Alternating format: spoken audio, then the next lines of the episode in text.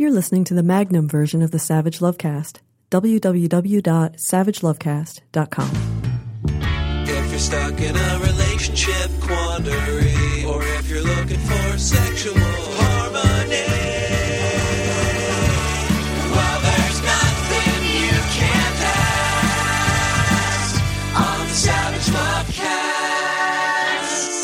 Well, he signed it. A couple weeks ago on the show, we talked about Mike Pence casting the tie-breaking vote in the Senate for a new law that would allow states to defund Planned Parenthood. And this week on Thursday, President Trump signed it into law. And now states will be able to not provide funds to Planned Parenthood for services related to contraception, preventing S T Is, screening for breast and cervical cancer, all to beat up Planned Parenthood. Women are going to die. So now states, and we know which states are likely to go this route, red states, can deny funding to Planned Parenthood, not for abortion, because no federal funds and no state funds go to Planned Parenthood to provide abortions.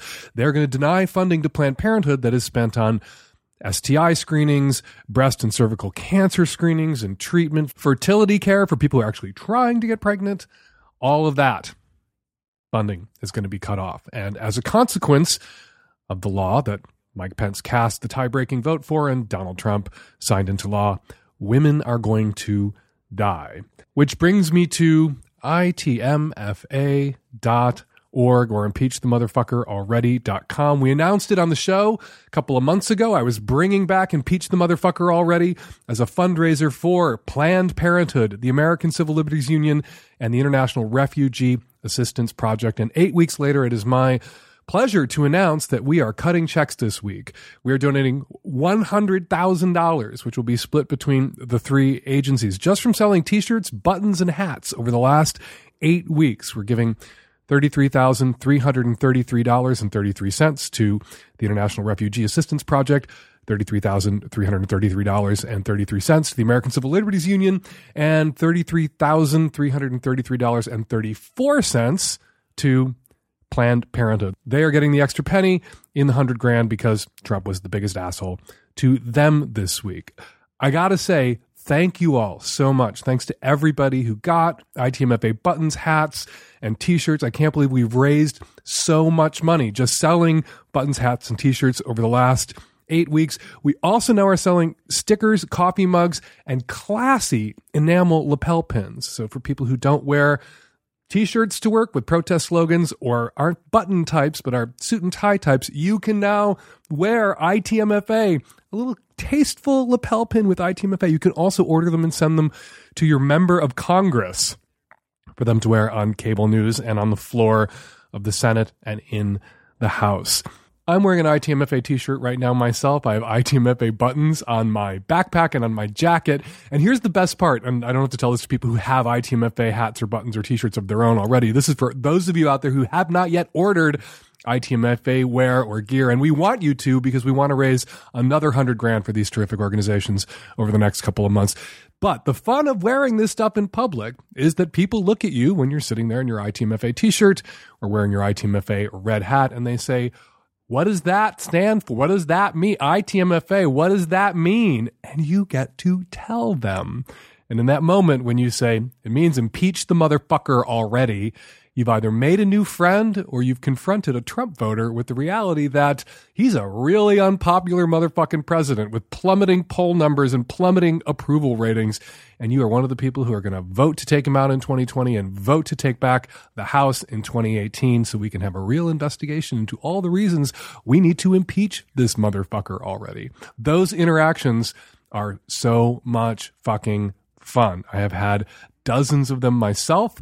It's the reason why we sell the buttons in ten packs and really cheaply, really close to cost, so that you can put them in your pocket. When someone sees your button and asks you what it means and they laugh, you can hand them a button so they can wear one too and have that same experience and hopefully get online and order some more for themselves. So please help us keep raising money. Please go to I T M F A dot org, or if you prefer to type it out the long way for fun, go to impeach the motherfucker already dot com.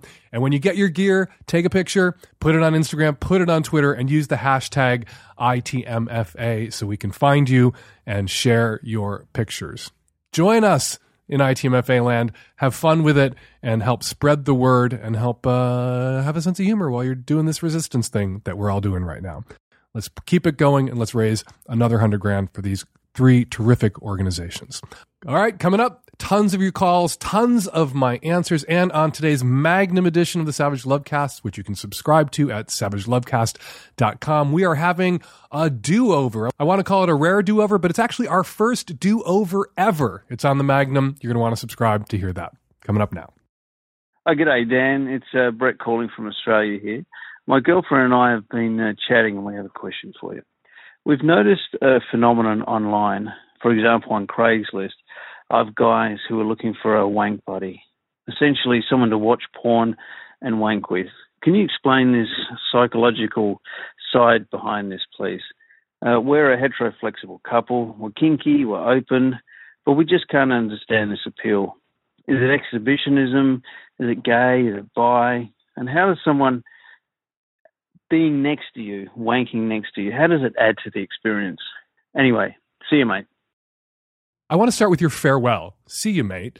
Wanking isn't mating. Wanking isn't fucking. But some people like to watch other people mate. Some people like to see you, mate. And wanking is, of course, sexual and is erotic. And there's a lot of porn out there that is just people wanking. And people want to, obviously, see that. They want to watch that. Otherwise, there wouldn't be such tremendous supply of that. So the appeal of a wank buddy to me seems obvious, and it seems as if you've already kind of understood it. You've already read it. You, you nailed it.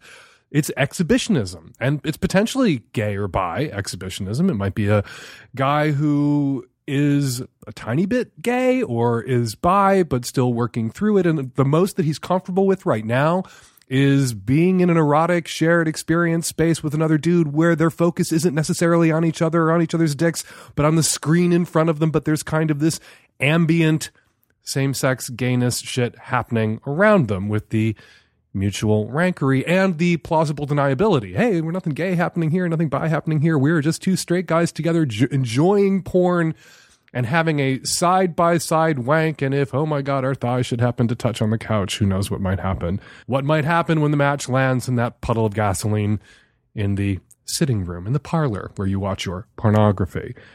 No appeal to you, obviously, but its appeal to me seems to be quite obvious, mate. Oh, and speaking of Australia and wanking and mates, we get a lot of calls from Australia. I get a lot of letters from Australia to my sex advice column, Savage Love. And although my podcast is, of course, available all over Australia, Savage Love, my column, doesn't appear in any newspapers in Australia. And that annoys me very much. If there's anybody out there who's got a newspaper and you'd like to pick up Savage Love, the column, please do get in touch. Hi, Dan. I have a question for you um, that's about in-laws and children. My husband is an only child. We live in the Midwest. His parents live in the Southwest, um, and they've always been kind of quirky folks. Um, they're both estranged from their families by and large. I've been with my husband since two thousand one, and I've never met a single cousin, aunt, or uncle of his. And his parents also have twelve cats that live indoors with them. So we have two sons. They are two and five. And up until now, their Southwest grandparents saw their grandchildren about once a year um, with occasional Skype calls, although my husband always had to initiate the calls. Um, his parents have this weird passive-aggressive thing about never being the ones to reach out. Uh, my husband even had to call them on his own birthday every year. Uh, this year, things got even more unusual. They told us already in the spring that they don't intend on seeing their grandsons in twenty seventeen because they're unwilling and unable to travel because their cats are too hard to leave, both practically and emotionally. It's too hard to find a cat sitter for them. The cats are sick, and they want to spend as much time as possible with their aging cats. My husband pressed them to find out if this was really the reason why they were traveling. He offered to pay for their travel fees. Um, and they said, no, basically it's that their, their cats are like their children to them.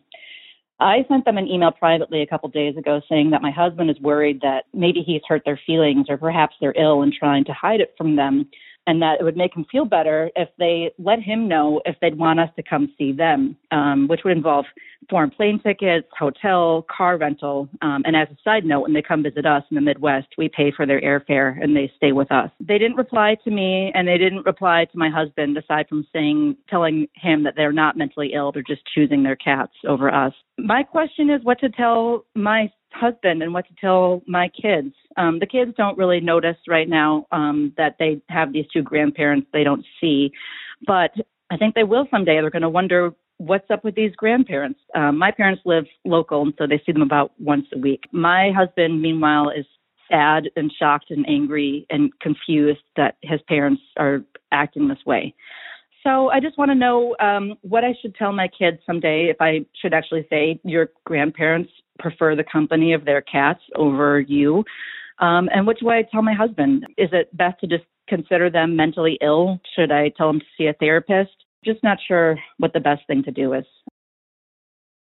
I promise you, your kids don't give a shit. And I think you should model your behavior going forward on that of your children, that this is normal for them, that they have a couple of grandparents who live nearby that they see frequently, and they have a couple of grandparents who live far away that they see infrequently or never at all, who have not been a part of their lives. You have this idea in your head about what a grandparent ought to be, and you're worried your kids are going to be devastated when they grow up and realize that they have one set of grandparents who weren't the kind of grandparents that their mother felt grandparents ought to be, grandparents like her parents have been to them.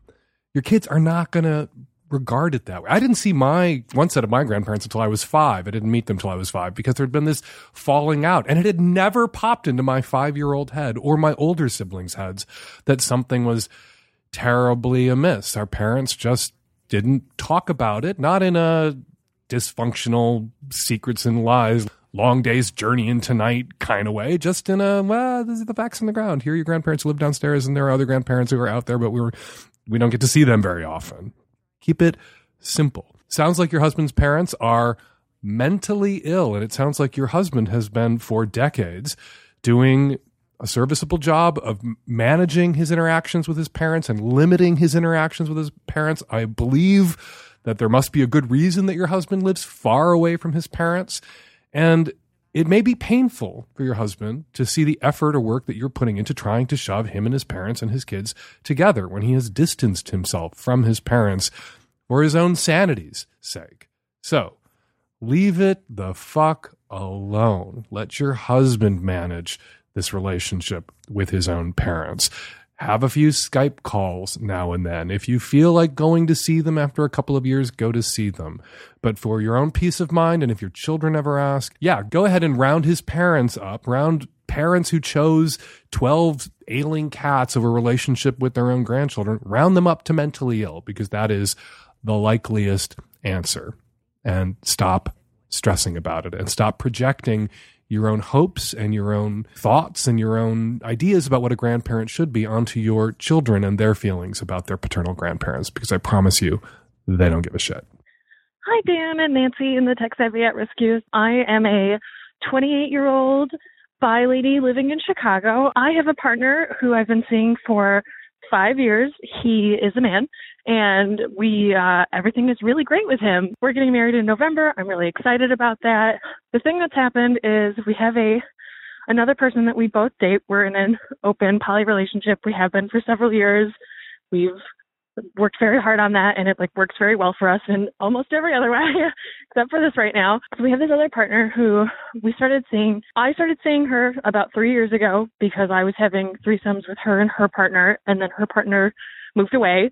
And so she started seeing me and my partner and seeing us together. And things were really good for a long time, for about two and a half years. And then now we have a, a problem where she has to leave the country. She's an immigrant and decided not to apply for a visa to stay any longer. It can be really hard. We like we know that she's leaving. We care very deeply for her. We both love her. And recently we had a conversation with her about two weeks ago about she had been very melancholy and, and expressed to us that she was feeling very sad about the fact that she has to move away, and that she felt unsure about how we felt about her. And so we had this really good talk, and we were like, you know, we love you and we care about you. But ever since then, it has like, I have noticed a real switch has happened where she has now started to refer to us all as a successful throuple. And she's done this several times. I've literally never used that word before. It's not something I'm comfortable with. That is not a relationship structure I am cool with. Uh, my partner knows that. He and I have discussed this. and my my feelings about this. He and I have talked about this, and I don't I don't know what to do. She started to refer to him as my partner, and I have this like visceral reaction. It makes me deeply uncomfortable. Like I I really really care about this woman, and I like I don't want to fuck up our relationship with her or fuck her up right before she has to go through this like traumatic move that she doesn't really want to be taking, but it has to. Well, I, I don't really know how to navigate this. If she was staying and things were not like on this edge, I feel like we could, my partner and I both said, we would both just talk to her and be like, look, we need to set these bounds and be very clear about this. But like I said, we don't want to fuck her up right before she has to, to leave. And we don't like, we want to appreciate this time that we have that's left with her. So I don't really know how to navigate this. Like, should I just kind of like bottle it in and know that like it's going to end and so I should be okay with it, or do I talk to her and risk like ruining her relationship and like ruining her last months in the States? Like, I just don't know what to do. I'm torn. On the one hand, I want to tell you that this problem is going to solve itself, that your other partner, which is how you describe her, we have another partner. Your other partner is moving home, which with where our country is going right now does not, to me, seem entirely irrational. I'm not sure if she did apply to extend her visa, she would enjoy the process that she would be forced to go through, and it might require her to go home anyway because of the racist, xenophobic shitbags who sees the White House, but that is for the top of the show, not the middle of the show. It's a problem that's going to solve itself. She's going home. Let her think whatever she wants to think. Let her think that you guys are a throuple. Let her think that this is a really successful relationship.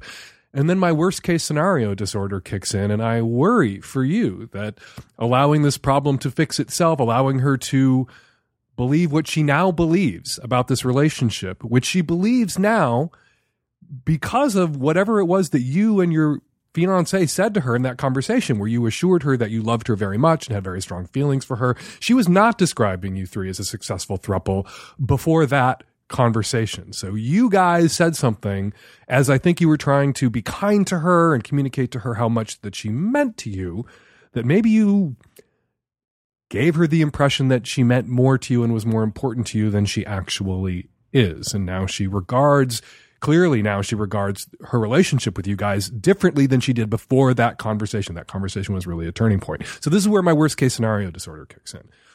Allowing this just to play out with her leaving the country. Well, leaving the country was a decision that she made before this conversation that changed how she views her relationship with you two. And that conversation, just as it changed how she views her relationship with you guys, may change her feelings about her plans, may change what she does next. You know, what are you going to do if she marches into your house tomorrow and says, now that she realizes how much you guys love her, because you told her how much you love her, and now that she sees that you three are that rarest of things, a long-term successful throuple, not the rarest of things, but a rare thing, long-term successful throuple, she's not going. In fact, she has a friend who offered to marry her and get her a green card so she can stay in the States. And isn't that wonderful? And now you don't have to endure the heartache, any of you, of her departure. You're going to be together as a loving throuple forever. It's a real risk. I think to protect your own butts, to protect yourself, to protect the primacy of your couplehood. And you are clearly not interested in throuplehood. You are poly in the sense that there is a couple and you have secondary or tertiary relationships with others, but you two are the firm. To protect that, you're going to have to tell her the truth. You're going to have to say to her, love you very much, but we are a couple, not a throuple, and you are someone that we date and see and have very strong feelings for, but this is not a co-equal through a relationship. We are a married couple, and you are our girlfriend, and we are the couple, and you are the very special guest star, you are the recurring role, you are someone we like very much and would like to keep seeing in this secondary role. And the supporting role, the Oscar for the supporting role, goes to you, but not a starring role. Because that may change how she feels. That may actually help her to leave. Because if you guys don't feel about her the same way that she feels about you, maybe she'll have a big sad, but she'll feel better about going home and starting over with someone else. So in a way, the conversation you need to have with her, you may hesitate to have with her for fear of hurting her. And it is going to hurt her. But paradoxically, it's also going to potentially make it easier for her to leave, and the leaving less painful. So maybe it'll be a wash. Maybe she will come out even. Hurt by hearing what it is that you need to say to her, less hurt by then leaving and leaving the two of you behind. Hi, Dan. Uh, I'm a twenty-seven-year-old female calling from Canada, and I need your advice with a situation I found myself in. I've been seeing someone for about six months, and I found out along the way that he's pretty religious, um, and this translates into some sort of confusing, contradictory ideas about sex. This has come up with a few isolated incidents. He decided about three months into the relationship that he didn't feel comfortable having premarital sex anymore, and he wanted to stop.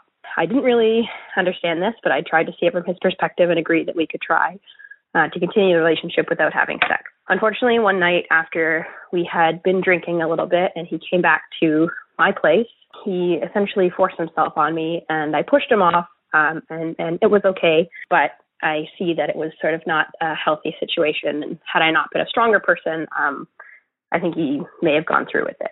He was apologetic after, but essentially said he was really drunk and that he wouldn't put himself in that situation again, that is drinking too much and then coming back with me. Kind of that it was the situation and not him. I decided that I could let it go and would just sort of be aware for, like, on the lookout for anything else bad to happen. On a separate incident recently, though, I we were both sleeping in the same bed. Oh, I should add that he decided a few months ago that he wanted to start having sex again, ostensibly because it was something that I wanted to do. So yes, we were sleeping in the same bed, and he woke up in the middle of the night, and I didn't really wake up. And I guess he ended up having sex with me sort of while I was sleeping. Um, I was a bit upset about that, and I explained to him why that was upsetting to me, and his response was that he thought I was awake, otherwise he wouldn't have done it.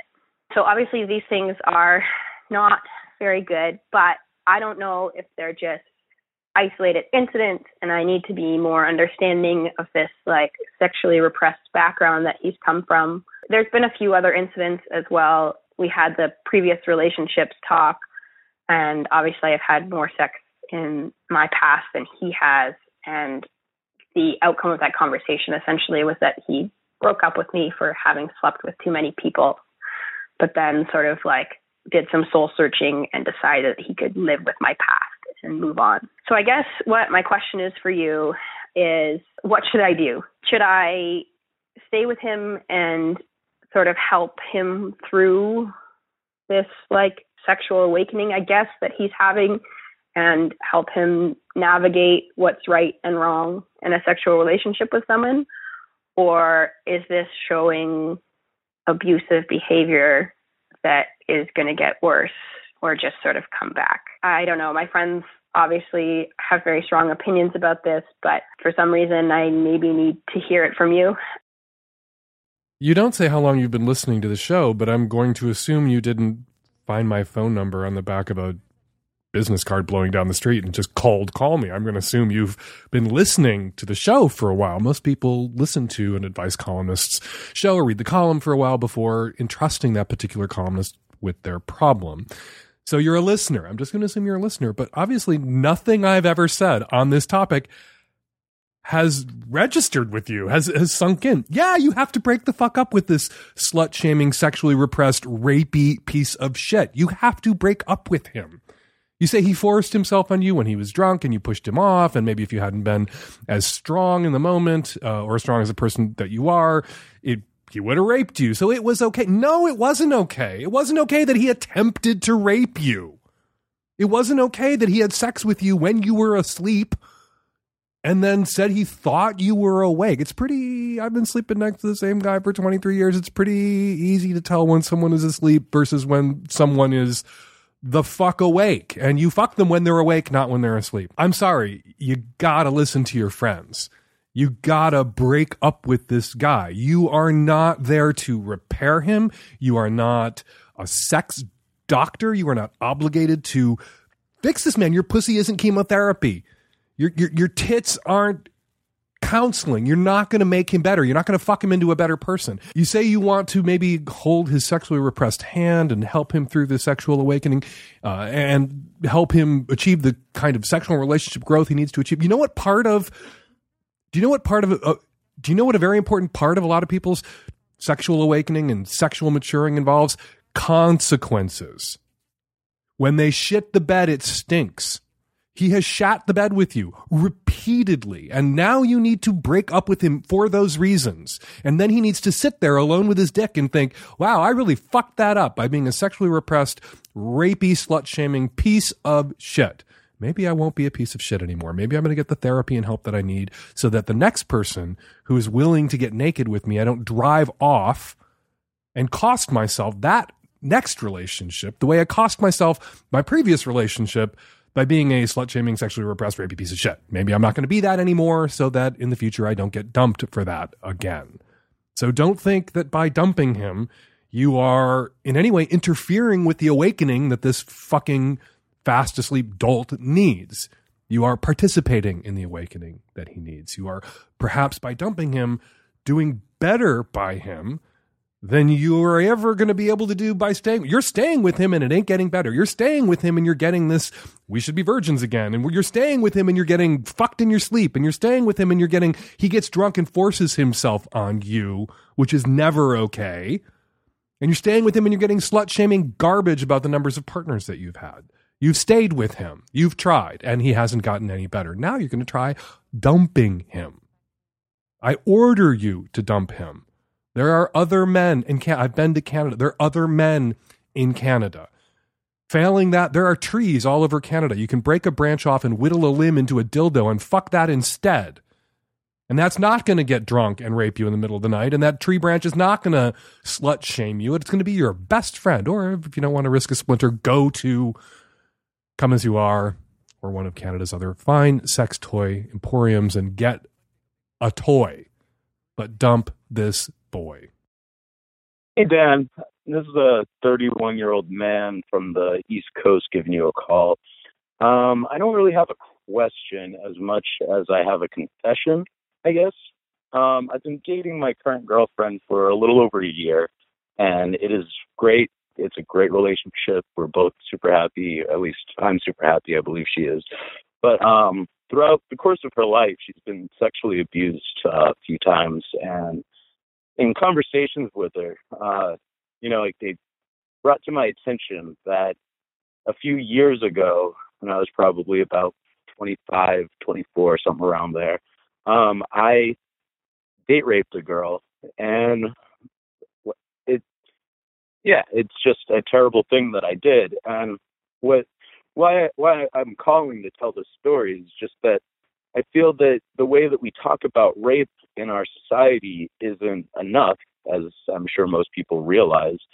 And I, I just think that not enough, not enough males realize when they've potentially date raped someone, because I, as I understand it, women are socialized to, you know, not fight back and to just kind of accept things.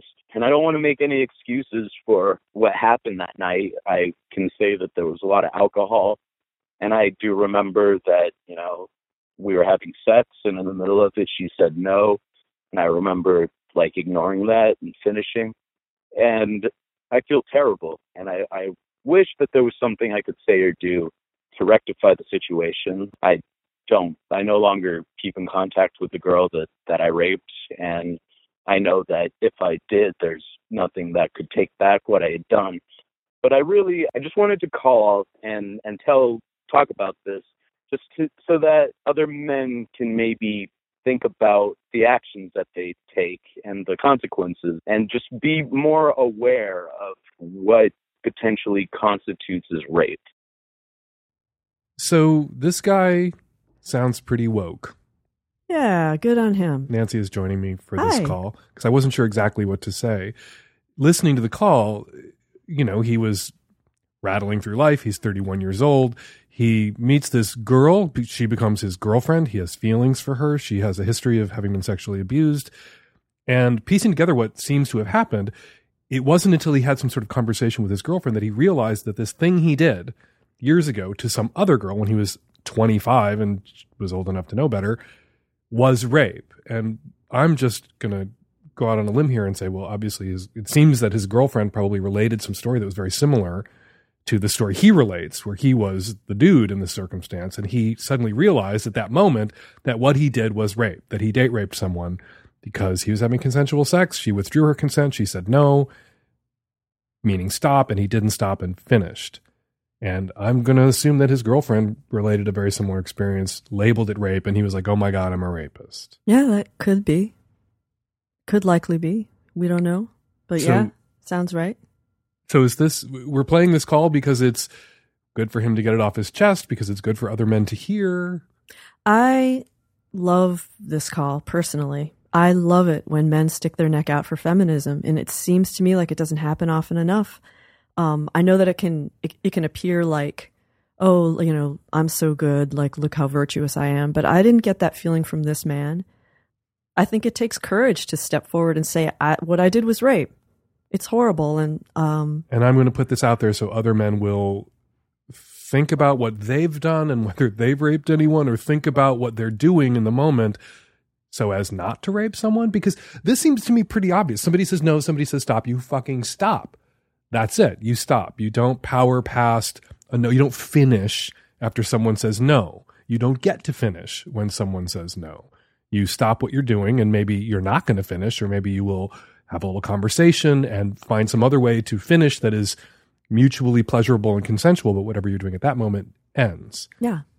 And so here we have a guy calling in who's now in his thirties, who in his twenties did this thing, which now in his thirties he gets to feel bad about. And maybe it is a virtuous thing for him to do, to, to make this call and reach out to other men who have not yet done this sort of thing and get it in their heads that if they should do this sort of thing, that there will come a time where they will feel bad about it.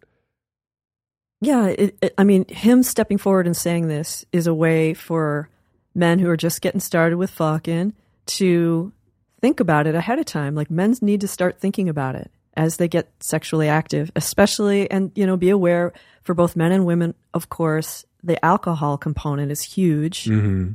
You know, be aware that if you're drinking, that you have to be, you have to be careful. And men just don't, I mean, they just don't feel like they need to be careful yet. And women have been screaming about this. You know, we've been, there's been so much discourse lately about it. And I'm still not seeing a ton of men stepping in and, and speaking up. And that's why this, I was very moved by it, and thank you for calling, caller. And it shouldn't take a woman that you care about relating this experience for you to realize that when you did this to a woman that maybe you didn't know very well or didn't care about or aren't with anymore was rape. Like, because I, I think what happened here was he'd, he'd done this and maybe felt a little squicked about it or a little conflicted about it, maybe, or maybe felt nothing about it. And then someone he really likes, someone he loves, this new girl, relates a very similar experience to him. And he sees in her eyes, he sees in the way she's telling him about this, that it was very traumatic for her, that it was rape, that she was raped in this way, that he had raped someone else, he now realizes. And his eyes are open to that. It shouldn't take that for a dude or anyone to realize that finishing after a no is non-consensual, is rape. And you shouldn't do it. It's a, it's kind of a sad, I, I guess, self-indictment on part of the caller. It's kind of a sad, in, you know, indictment that that's what it takes for some people. For it to, it's kind of Republican-esque in a way, like the whole Republican empathy gap. That it, you know, stem cell research doesn't matter to me because I don't know anybody with uh, a, a genetic disorder, and marriage, gay marriage, doesn't matter to me because I don't have anybody in my life who's gay. That uh, you know. We talk about that a lot, that this empathy gap with G O Pers, is this just another iteration of that? Not calling you a Republican on top of you calling yourself a rapist, but there's an empathy gap here. There's a failure of moral imagination here that reminds me of that Republican inability, uh, that Republican constant failure of moral imagination, failure of empathy, that he wasn't able to empathize with the woman that he was with in this circumstance until a woman that he cared about told him about a very similar circumstance. Yeah, and he probably hadn't thought about that incident for years. It just he just like stuffed it down the memory hole, as you say. They were both drunk. I assume she was too. And so he was just able to just move on. Maybe everybody around him was doing the same thing. It was like a partying, college-y culture where nobody was really thinking. Everyone's just sort of driving forward thoughtlessly. I mean, that's what I picture. If you were the woman not the girlfriend, but the woman from when he was twenty-five that he's no longer in touch with, would you want an apology? Would you want to hear from this guy Golly. years later? Uh, personally, I say yes. I, I'm very I'm very happy to say that I've never been sexually assaulted, so I don't know. Um, but yeah, I mean, yes, I would want an apology. Yeah. So maybe he says he's not calling for advice. He's calling to make a statement. We're going to give him a little bit of advice anyway, which is to reach out to this person, to take some responsibility for that moment and to apologize to her and let her know that you feel terrible and that you're a better man now and you would never do that again. And you just wanted to apologize. Yeah, yeah, I think that would be really meaningful for her. I, you know, I don't know their circumstances, but yeah. And keep, keep talking about it. Men need to talk to each other about this. It's it's your turn, guys. You gotta you gotta start lifting. Yes, men, we have to do the lifting because we're never going to end rape culture until men take responsibility and hold each other and themselves accountable. Hi, Dan. My name is Hannah, and uh, I actually live abroad in Italy, but I'm a big fan of the show. I think you give great advice, and I would like some of your advice. So um, this very good friend of me and my husband, he is gay and H I V positive.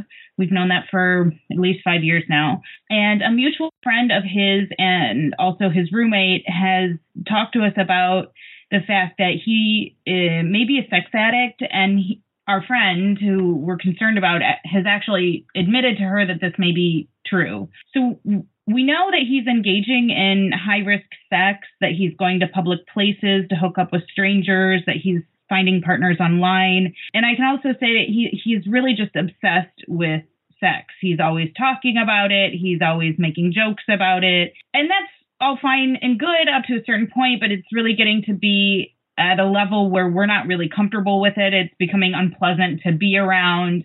It's just, it's just too much. Um, I don't think it's healthy. So I know about his sexual activity that he tries to inform his partners of his H I V status ahead of time, especially when he's hooking up with guys he finds online. He tries to use protection, but I also know he's told us that this doesn't always happen and that accidents have happened in the past.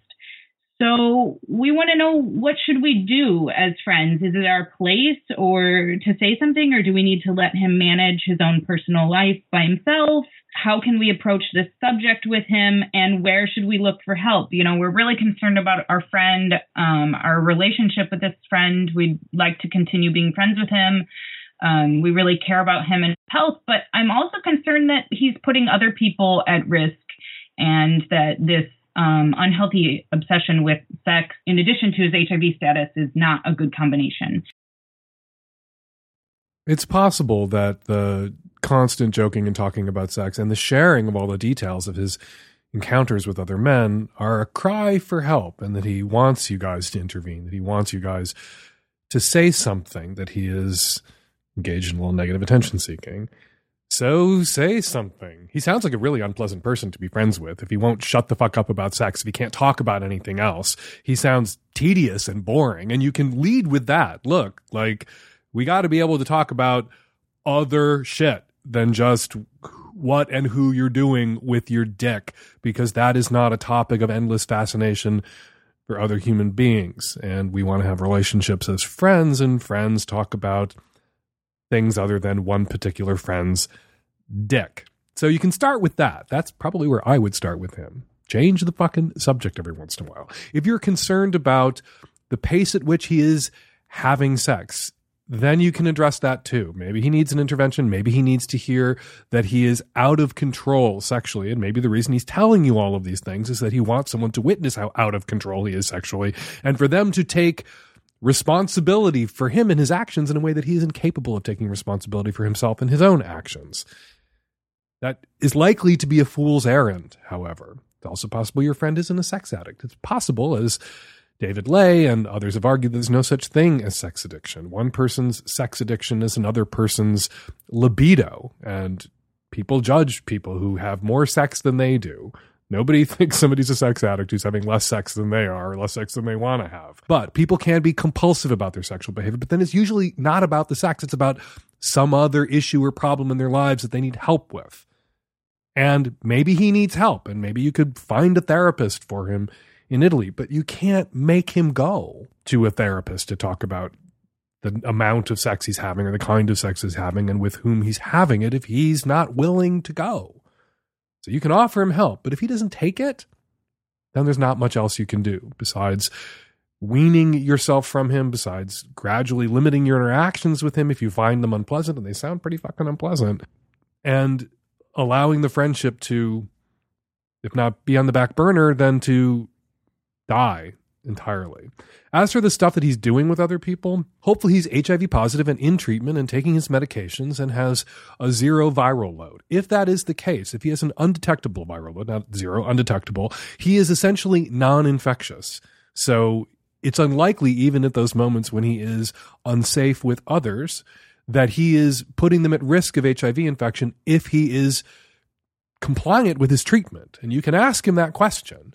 Are you on your meds? Are you taking care of yourself? What's your viral load like? And then you can worry a little bit less about what he's doing with these other guys. He's at risk for contracting other sexually transmitted infections and passing other sexually transmitted infections along during these interactions, as he, as a responsible adult who's already H I V positive, damn well knows. And the guys that he's getting with who are self-selecting for anonymous sex with people that they know nothing about, they are running obvious and apparent risks that should be known to them. And you can't, like Wonder Woman, burst in and pry them apart. Those are known risks that both parties are taking at those moments. And he is responsible for his own health and safety. And I also believe he is responsible for the health and safety of his partners. And he has to be a moral actor during those encounters. But they are also responsible for their own health and safety. They have agency. They have a moral responsibility to him and to themselves to look after themselves and take care of themselves. There is a mutual disconnect there. There is mutual failure there. It's not all on him. He is not just the big bad wolf with H I V who's dragging little boy riding hoods into the woods and raping them. So try to keep that in perspective. Have a big talk with your friend about your concerns. If he's not ready to accept help, if he doesn't think he has a problem, there's nothing you can do about it except to limit the amount of time you spend with him. If you find that time unpleasant, and it sounds like you do, then that's not a friendship. That's bullshit. Hi, Jan. I'm twenty-four, live in Texas. I have a question about me and the guy I'm seeing. I've been seeing him since December. Personally, I explore in the B D S M world. I go to a B D S M club maybe once or twice a week. I'm into bondage and rope. I have a rope tying partner right now who I tie with um, either at the B D S M club or at events. We are platonic. We don't kiss. We just tie for practice tying and to get me more experience and to get me more comfortable. I've told my partner since the second date about my involvement in this world. He's very curious. He's very accepting. He's always aware of when I'm tying with my partner and when the events are. And I always ask him and tell him, like, hey, this is where I'm going. Um, I just need advice on how to help him be more comfortable with the idea that I am being tied up by another guy. Still causing him to feel a little weird. I've been sure to assure him that he is my first concern. His feelings are always first. If he's ever weird or jealous or can't handle it that day, that he can be open and honest and tell me, and I will respect him first and foremost. If you just have any other basic suggestions on how to introduce this person I'm seeing to this world I'm also involved in and make his transition or exploration more comfortable, I would really appreciate it. People who aren't involved in the B D S M community, particularly the B D S M scene that involves play parties, they can't really wrap their heads around the idea that people may do B D S M, may do bondage and rope work with someone that they're not sexually involved with. It is an erotic experience. It is a sensual experience, but it's not an intense sexual connection. And so someone who's outside of that, who has a partner who is inside of that or beginning to date someone who is inside of that, may assume that there is this intense connection there, this intense sexual connection there, that this isn't the way you describe it and is often described by people in B D S M. This isn't two people who have this shared interest slash hobby that, of course, has a sexual component, who are pursuing this hobby interest together, but there's not this intense romantic sexual connection, bond, potential that a romantic partner needs to be concerned about or jealous of. In a sense, you are turned on by bowling and you go bowling with this other person who's turned on by bowling, except the bowling is bondage in your case. To help your partner see what this is actually about, the obvious and easiest route is to take him to a couple of these play parties with you, to demystify them. The trick, though, at first is when you go to these play parties, go to one where your bondage partner is or is going to attend, but he's going to attend with someone else that he does this rope work with, somebody else that he ties up. And you and your boyfriend just go and observe. Let him see what the scene is like. Let him see what these interactions are like. Let him see what a bondage scene at a play party like that, where there's not going to be necessarily much or any sexual contact, is about. Yes, it's sensuous. Yes, it's tactile. Yes, it is erotic. It has all of that going, but it's not a lot of kissing, and it's not a lot of fucking, and it's not doesn't end in the missionary position on the floor with ropes scattered all over the floor when you and your bondage buddy play. And then go again, and then maybe go a third time, and that third time your bondage buddy ties you up and your romantic partner is there. And if anyone's bestowing kisses on you, it can be your romantic partner. It would also help if your romantic partner at the first couple of parties that you attended together talked with other people who experience this the same way that you do. Yes, for some, bondage is all tied up in the end with missionary position sex on the floor with ropes scattered around the room. That's the reward, or where it's all going. But there are others who that's the reward itself. The bondage is the point. The bondage is the experience. And it sounds like that's what it is for you, particularly in the context of this relationship. And the only way to get your boyfriend to really understand that is to let him see that relationship. Hi, Dan. Uh, love your show. Love you. And I'm so excited to be calling in. Uh, a few days ago, I was on a fourth date with this incredible guy that I'm just gaga over. We had spent the entire day together on a road trip and were ending the night cuddled up on my couch. He initiated the cuddling, which surprised me because he hadn't made any kind of touchy-feely moves prior to that night. Things have been progressing slowly, which is fine, since I haven't dated in a while. But when he went to leave, I thought I would be bold and initiate a kiss. So he goes to give me a hug, and I lean in for a kiss, and then he turns his head away quickly, making me give him an awkward kiss on the cheek, and then he says, "I don't really kiss." And I was devastated. He has been texting me nonstop since that night and wants to go on another date, but I have no idea how to feel. Do some people really not like to kiss, or did he not want to kiss me? I really find it hard to believe I misread him, especially if he is asking for another date. If it is just that kissing freaks him out, how do I deal with a relationship with no kissing?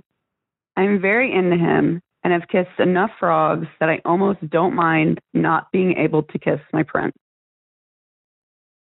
You answered your own question for yourself right there at the end. I was going to jump in and say, if you don't want to be with someone who won't kiss you, then don't be with this guy. If kissing is a deal breaker for you, if you require kissing in a romantic relationship, if kissing is important to you during sex and during regular routine intimacy when you're in a romantic relationship, then not the guy for you. But at the end, you say, maybe you could wrap your head around it. Maybe you like this guy. Like him well enough that a relationship without any kissing is something that you're willing to explore or contemplate, in which case, see him again. But ask him questions. As a condition of seeing him, you're not going to be able to kiss, right? He's put that on the table. As a condition of seeing you, he has some explaining to do. Because I like to joke that oral comes standard. Any model that arrives without oral should be returned immediately to the lot. Kissing comes super standard. Kissing was always there. Kissing's always been a part of it for almost everybody. The only people I've ever heard say they're not into kissing are kind of cliche gay men from forty years ago who didn't think that the gay sex they were having was that gay if they didn't kiss. There's a famous line from uh, gay memoir, forty-year-old gay memoir, uh, Best Little Boy in the World by Andrew Tobias, where he talks about how cowboys don't kiss. He wanted to have sex with men, but it wasn't going to be gay and he wasn't going to be homosexual if they didn't kiss, because cowboys don't kiss, but cowboys fuck a butt, but cowboys don't kiss. I've never heard a straight guy or a heterosexual being like, I'm a heterosexual, I don't kiss. So he has some explaining to do. the condition of seeing you again, some explanation, some questions answered, answered to your satisfaction. If you can't answer them to your satisfaction, keep kissing other frogs until you find the parents. Hi, Dan. I'm a long-time listener, first-time caller, calling from the U K. I have a serious problem. So for the last three and a half years, I've been in a D S relationship with a guy who lives in the States, and he's also my cousin, which for obvious reasons has caused massive amounts of problems. We, neither of us can tell our families because Lord knows that would kick up all kinds of a fuss. So we've both been keeping it on the down low for the entire time. Um, in the meantime, he's had various girlfriends, which he's called, you know, beards. Like, they're not his real girlfriend. They're just so that his mom doesn't suspect anything, but then, you know, he moves in with them or whatever else, and they end up breaking up because they find out about me, and it all gets horribly messed up. So we're four thousand miles away apart from each other, and trying to kind of keep everything going is incredibly difficult. We do keep having really large arguments, usually because he's crossed some kind of boundary that some point in the past I've said, you know, this is a red line for me. No, you know, can't go past this point. I can't deal with it. Does it anyway, whether it's, uh, so he used to just go completely kind of radio silent if we would have an argument, or I would say something he didn't, he wasn't happy with. And mostly that's been sorted. Now there's other problems, and I just, I don't think it's healthy for either of us anymore. But then every time I try and say, you know, we need to put a stop to this, or we need to dial it back, or we need to work out what the hell we're doing, he basically says, you know, there's two options. We can be each other's piece on the side. We can be each other's, you know, boyfriend, girlfriend, but still not tell anyone. But we can't go back to just being family members and just being best friends, which we've been our whole lives. And I don't know how to deal with not having him in my life. I don't see what the problem is here. I don't see why you guys couldn't be boyfriend and girlfriend. Keep the D S stuff to yourselves. Your family doesn't need to know the details of your sexual relationship or connection. But it is perfectly legal for first cousins to marry. In twenty-six states, those marriages are recognized in all fifty states. It is legal for first cousins to marry uh, in the United Kingdom and in every single country in Europe and in the European Union, uh, in Mexico and Canada. The relationship you're in is not necessarily that controversial. It definitely squicks people out a little bit. That's why there are websites like Cousin Couples dot com, where you will discover that Albert Einstein married his first cousin, and so did Charles Darwin and Franklin Roosevelt. And the British royal family has been marrying cousins, perhaps too many cousins, perhaps too closely related, for a very long time. Habsburgs did too, and that kind of ended in a genetic dead end eventually, but it took thousands of years. You guys are going to be fine. I just think you should go ahead and throw it on the table. Come out to your family about your relationship. Acknowledge that they're going to have perhaps feelings about it and be squicked out. Direct them to Cousin Couples dot com and to other websites that come to your defense or come to the defense of these common relationships. One in a thousand marriages are between cousins. Four in a thousand in Japan. I didn't know that until I went to Cousin Couples dot com just now and read about it.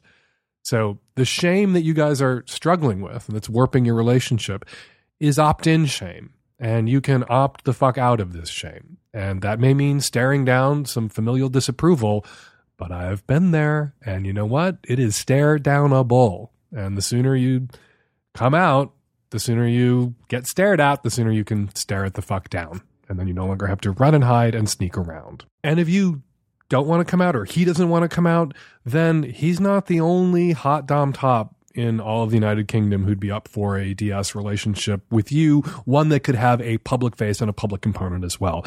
Don't tell yourself that it's him or nothing, or him or no one else, that you could possibly have the kind of sexual connection you have with him. You can find that kind of sexual connection with someone else. You're likelier to get out there and do the work of actually finding it if you end this relationship finally and forever, if indeed he's unwilling to publicly be your boyfriend. Hi, Dan. I'm a twenty-seven-year-old transgender woman living on the West Coast. I had a question. I recently got back from uh, my brother's engagement party. Uh, he recently got engaged to one of my close friends from college. And I actually had a question about how to deal with in-laws or in-laws of your brother. I'm very close with my family. I have very loving relationships with my immediate family. And I was at an engagement party hosted by my parents in which the, the fiance's family was in attendance.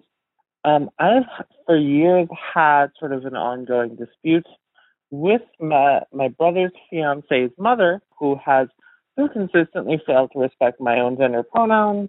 I, in going to the party, decided I should try to put this all behind me and try to turn a new leaf in that relationship. And immediately uh, upon seeing this person, she immediately started with the same transphobic language and sort of subtle ways of being a very trans-exclusionary feminist. And what was hurtful is both that she was so quick to to be dismissive of me and who I am in my family home, um, but also the fact that the rest of my family seems to really get along and enjoy these people's company. And so what I am calling to ask about is, is this a situation where I should just stay quiet and just say, I don't need to have a relationship with this person. Uh, this is someone who I can go to a wedding and be civil, and then I don't have to see this person anymore. Or do I have some right to expect that my family is also going to stand up for me? Um, I don't want to cause conflict with Uh, my brother and his fiancée. I care very much for his fiancée and don't want to sort of ruin their special moment. Um, but it also felt really shitty to have my own family seem so enthralled with and, and excited about someone who was being so deliberately hurtful to me. Uh, do I have some right to expect that my family will take my side there, um, or is this something I should just let go? You say your family is supportive. You say your brother's fiancé is an old friend of yours and has always been supportive and a human being to you. And yet your family and your brother and his fiancé, your friend and her family, stood by and did nothing and said nothing to this woman while she made transphobic comments, while she misgendered you, while she went out of her way to be a complete fucking asshole to you. How much is the support of your family worth, or the support of your friend and her family worth, if they won't stand up for you at a moment like that? I would definitely go to your family. I would definitely speak to your brother about how you were treated by his future mother-in-law. He needs to go to his future mother-in-law, and so does your friend, his fiancée, and communicate to her that that was unacceptable and cruel, and that they won't tolerate it or put up with it. They need to take your side in this dispute. They need to run interference for you. It may not work. You know, if she's some trans exclusionary radical feminist, it may not work. She may never agree to use the correct pronouns in reference to you. She may always be an asshole. But the trick for her is, can she keep her fucking mouth shut? And can you two cut each other a wide berth at whatever events you two happen to be at together? Can you avoid each other? At the very least, can you agree not to engage? That can be the sacrifice that you make, putting up with someone being at this wedding that you know who's an asshole, doesn't approve of the person you are, and fuck her for that. And the sacrifice she may need to make for familial harmony is keeping her goddamn transphobic mouth shut. If she can't, I really think that your family should tell her that she's not welcome. You know, if your brother were marrying a black person and you had a family member who couldn't not use the N-word in general company or at all ever anywhere, that person probably wouldn't get an invitation to the wedding. If your dad is marrying a dude after twenty years of heterosexual marriage, gets divorced, comes out and is marrying a dude, you know, an uncle or an aunt or a grandparent who hates gay people and can't shut the fuck up about it for five minutes to keep the peace at a family wedding, probably not going to get an invitation or will be shown the door shortly after they arrive at that function. And I think you have a right to expect the same deferential treatment. I do think that your brother and his fiancée should take your side in this dispute, and you have a right to ask them to take your side. There is a compromise position, though, that can be the price that you pay and the, the gesture that you make toward your brother and his fiancée about how much you care about them as friends, which may be they can get her to shut the fuck up and not antagonize you. You are willing to be in the same room with her, even though you know she harbors these beliefs. And that is a sacrifice that you would be making. But it's contingent upon the sacrifice that she needs to make, that this future mother-in-law needs to make, which is to keep her fucking bigoted mouth shut.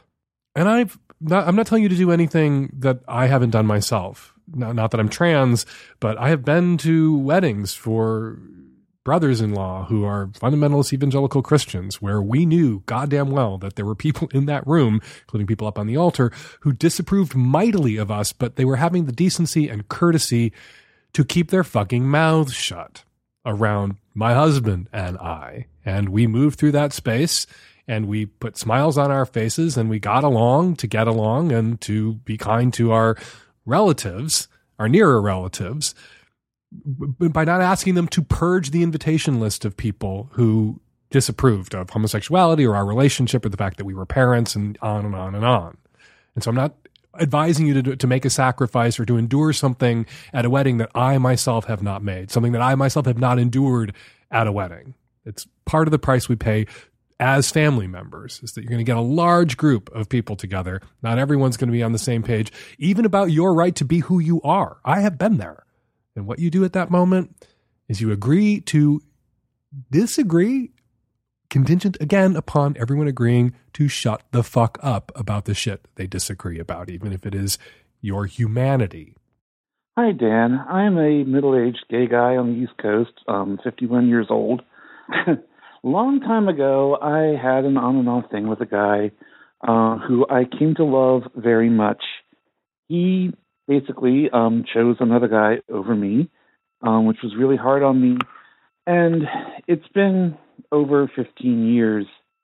I still can't get over him. I mean, I've, I've tried dating other guys, and there have been other guys in my life, but I still keep thinking about him. And I it drives me nuts, and I'm wondering if I should just buck up and see a shrink and try to get over it. I say this because he and I are still kind of friendly. But recently I saw a Facebook posting of how it's the relationship anniversary of the new guy. You know, they've been together for sixteen years and all that. And I'm just like, oh, God. You know, it, it made me depressed, sent me into an emotional tailspin. And part of the thing is I'm still single. Um, my life has kind of been upside down lately. I had to move to a new city uh, for a job, which I then lost. And was unemployed for a long time. Um, my father passed away, everything else like that. So I started a new job, making a lot less money, but at least I'm working and you know, all that. So I'm kind of piecing my life back together. And I really, you know, I just possibly it's too, I'm focusing on him because there's just not much else going on in my life. I haven't had sex in close to five years, I think. It's been that long. So I'm just looking for some advice of how to forget about this guy other than going to a shrink and maybe trying to just throwing myself into dating again. Although it's been so long, I just, I don't have boyfriend skills. I don't know what I'd do with a guy if he showed up in my bedroom suddenly. I I'm, I feel like a teenager in, the, in an old man's body. And I keep remembering all these old movies about lonely middle-aged guys looking for romance before it's too late, and I now I totally, utterly sympathize. But anyway, Dan, forgetting a lost love and moving on with your life, do I need to see a shrink? Do I need to just throw myself into dating? Do I need to do both? Any help for us middle-aged out there who are in the same boat I am, and I hope there are some. I hope I'm not the only one. Thanks, Dan. It's interesting that when you describe the Facebook post where you're the guy that you've been carrying this torch for for so long, uh, mentioned his anniversary with the guy that he chose over you. You describe that guy, that guy that he's still with, as the new guy. He's been with that guy for fifteen or sixteen years. He's not the new guy. That's not a new thing. It's not a new relationship. That's the guy. And it's been a long time. So yes to the shrink. Yes to throwing yourself into dating. And there are lots of people your age out there who are single and who are looking and who have their own baggage and damage, uh, as we all do, even people who are partnered, even people who are not single and not looking have baggage and damage. Just be out there, put yourself out there and be honest about your baggage. Maybe not go on and on and on about the torch you've been carrying for fifteen years, as that is off-putting and it demonstrates piss poor judgment to talk about that with someone that who may be interested in you romantically.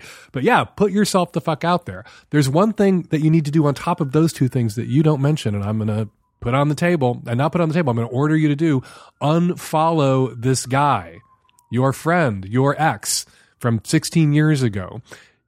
Unfollow him on Facebook, wherever it is that you're getting these updates about his life with that other guy. Get your face out of there. Don't be following him on Instagram. Don't follow him on Facebook. Be done with him. Cut him out of your life. And tell yourself every day that you had this fantasy about who he was and who you were to each other. And that's the thing that you're obsessed with, that fantasy. And the reality could have been very different.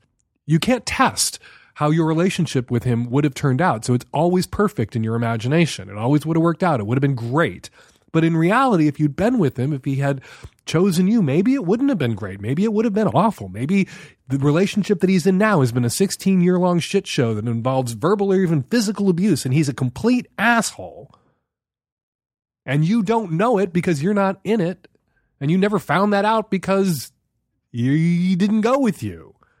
For all you know, he was the bullet you dodged. So tell yourself a different story. Have a different, darker fantasy about what could have happened if you wound up with him. Throw yourself into work. Throw yourself into dating. Throw your ass onto a therapist's couch and unfollow this guy.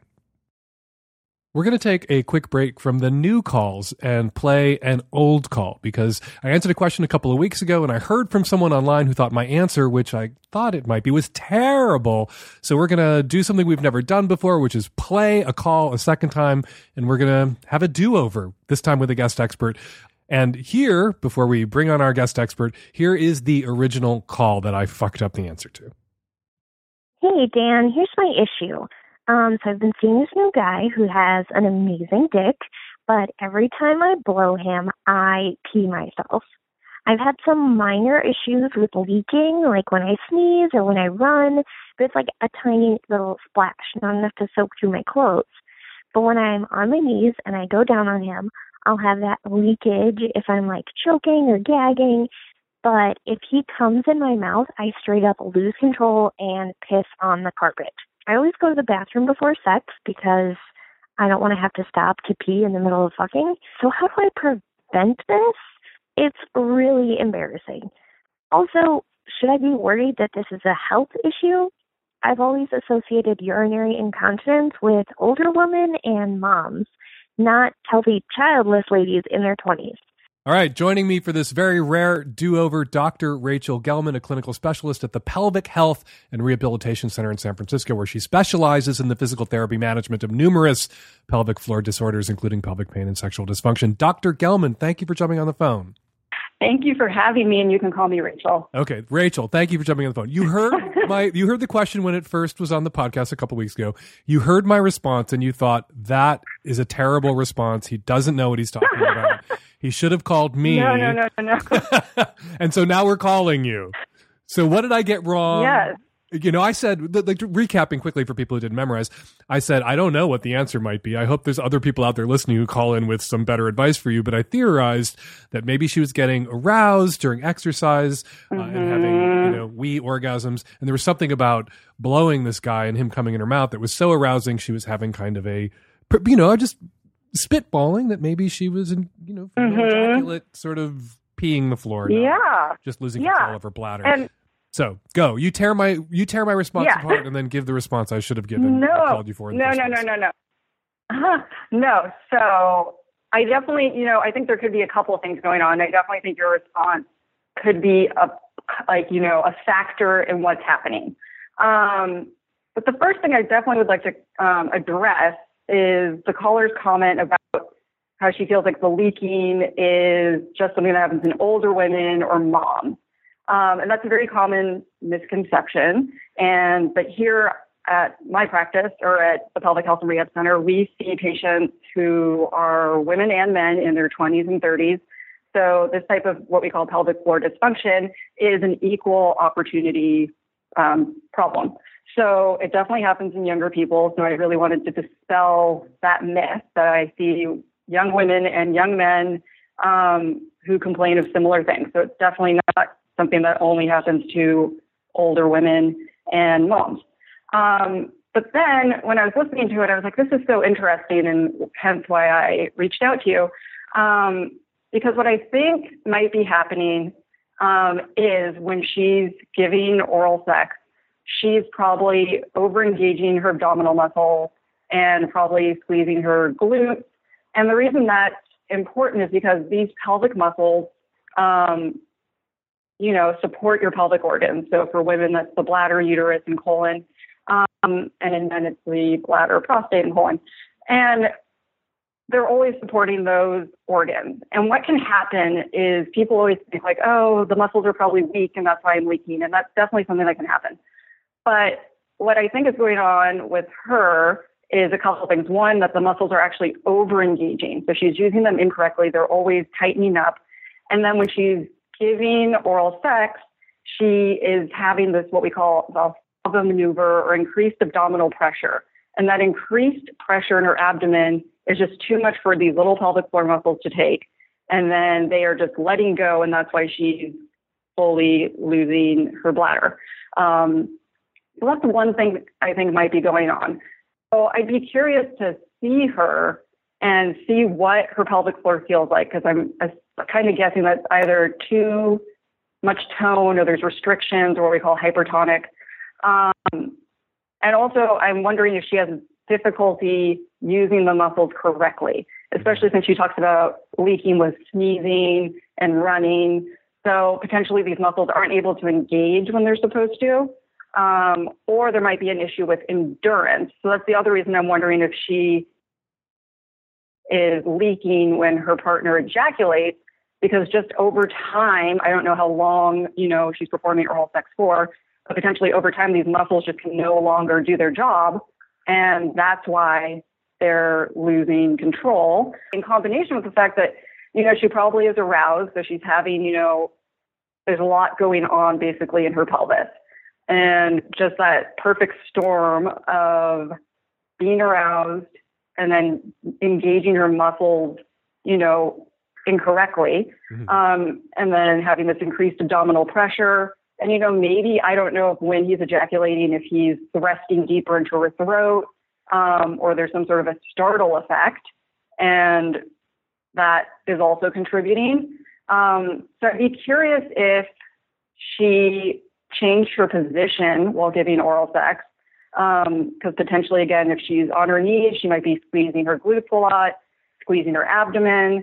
Um, so I'd be interested if she were to perform oral sex laying kind of on her side in almost like a modified sixty-nine, um, if that would make a difference for her, because then her muscles can be more relaxed and she won't be like overengaging her abdominals and her glutes. Is this something that she can only work around and accommodate? There's not a treatment here that can make this problem go away, where she can learn to use the muscles more correctly? No, there's definitely stuff she can do. Mm-hmm. So I would definitely encourage her to reach out to a pelvic floor physical therapist who could assess um, her pelvic floor, as well as any of the muscles externally that also attach to the pelvis. Mm-hmm. Uh, because if there's any restrictions in those muscles, those can be worked on. Um, basically increasing blood flow to that area, promoting tissue healing, um, but also seeing how she's engaging her pelvic floor, if she's doing it correctly, incorrectly. Um, I'd say majority of people don't know how to correctly perform a Kegel or a pelvic floor contraction. Um, so seeing how she's using her muscles and basically re-educating her on how to do that. Um, so that would be, and also, you know, a P T might be able to see like how she's performing oral sex and see what she's doing, because maybe she is a physical therapist um, doing the yes. Mm-hmm. So, so she so, would still a, obviously a, a question that's relevant for her, but I think a, a lot of people may have this problem or face this issue. She has, you know, this physical problem that she might need to see a doctor about, but mm-hmm. it's about sex. And a lot of people have a hard time opening up to their doctor about sex. Mm-hmm. You know, she's going to have, you know, she might be self-conscious going to see a doctor and saying, when I give a blowjob and I'm on my knees and he mm-hmm. comes in my mouth, I lose control of my bladder. As a doctor, What would you advise people who are hesitant to have those kinds of conversations with their physicians about? Yeah, I mean, I definitely hear that a lot because, unfortunately, not everyone is comfortable talking about sex. Um, but I would say majority of healthcare providers are very open and want to help their patients. That's why, you know, we're here, is to do good and to help people. So, you know, I would say just try, even if you need to like write it down beforehand and give it to your provider, if that's more comfortable for you. Um, but I'd say just know there are people, a lot of people out there who are comfortable, and you can find resources on various websites. Um, and like the International Pelvic Pain Society is a good place to start. Um, and if your doctor has and, a negative reaction to you, dis, you know, discussing Uh, a, a physical problem with a sexual component, mm-hmm. that's your doctor telling you to find a different doctor. Yeah, there, there's something wrong with them. There's nothing wrong with you. Your doctor has yes. a problem and you need a better doctor. Like, people go into that interaction exactly. because the doctor is such an authority figure and they fear being shamed. But if your doctor has a sex mm-hmm. negative freak out on you, they've brought shame on themselves, and you just need to back exactly. out of the room and ask to see a different person at that clinic, or mm-hmm. ask or go someplace else. Find a different doctor. Yeah, exactly. I mean, it, it sadly is still something that happens, which I always find very shocking, um, because it's twenty seventeen. But yeah, definitely, if you're getting shamed or getting information that just doesn't feel right to you, um, you have every right as a patient um, to ask to see someone else, to um, find someone else to help you, because there are people out there and who are very open and willing to discuss whatever your condition is, problem is, um, and there's no need to really suffer in silence, um, because there are people who can help. Doctor Rachel Gelman, a clinical specialist at the Pelvic Health and Rehabilitation Center in San Francisco, thank you so much for reaching out. That was a much better answer than I gave, and uh, we may have this be a semi-regular segment, the do-over.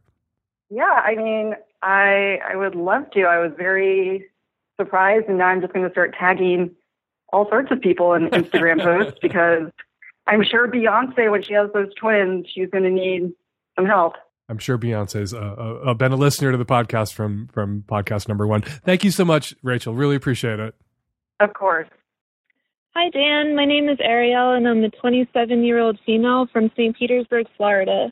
I love your show, and I always thought I'd call in with a sexy question, but uh, unfortunately, I have one dealing with my parents' divorce.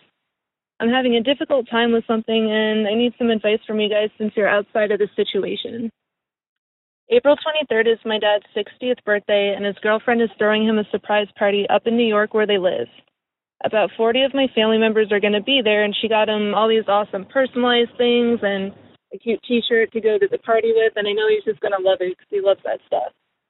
The problem is my parents got divorced a few years ago, and my mom has chosen to place all of her anger, resentment, and hatred towards this woman, and has even threatened suicide and the termination of our relationship if I was ever to see her in person. I believe that my dad got divorced for many reasons, and the details of his relationship with his current girlfriend, while my mom and him were still married, are a little unclear.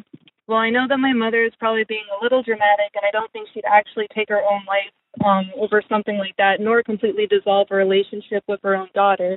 I know that dealing with her emotional trauma is going to be hell for me. She can be very nice and means the best for me, but she's also a very intense person. And although I'm not proud, I could say that many of me and my brother's life decisions have been based off of her emotions. My mom does not know about the party yet, but I know I'd have to tell her just based out of respect. And my family's pretty gossipy, and even if I didn't tell her, word would get back to her eventually. So my question is, did I fall victim to my mother's emotional uh, blackmail and break my dad's heart by his own kids not being at his party, but everyone else that he loved would be? Do I crush my mom's soul by spending time with a woman who's a source of so much of her pain, and then probably take what would be months to rebuild my relationship with my mother? Do I just FaceTime with my dad at the party so that my heart's in the right place, but is that just a shallow cop-out? Other factors to consider for it are that my brother flat out said no when it was brought up if he wanted to go. So it would probably just be me going by myself, and that might dissolve ties with my brother. My dad only turned sixty once, and it's a big birthday, with the surprise celebration making it seem even grander.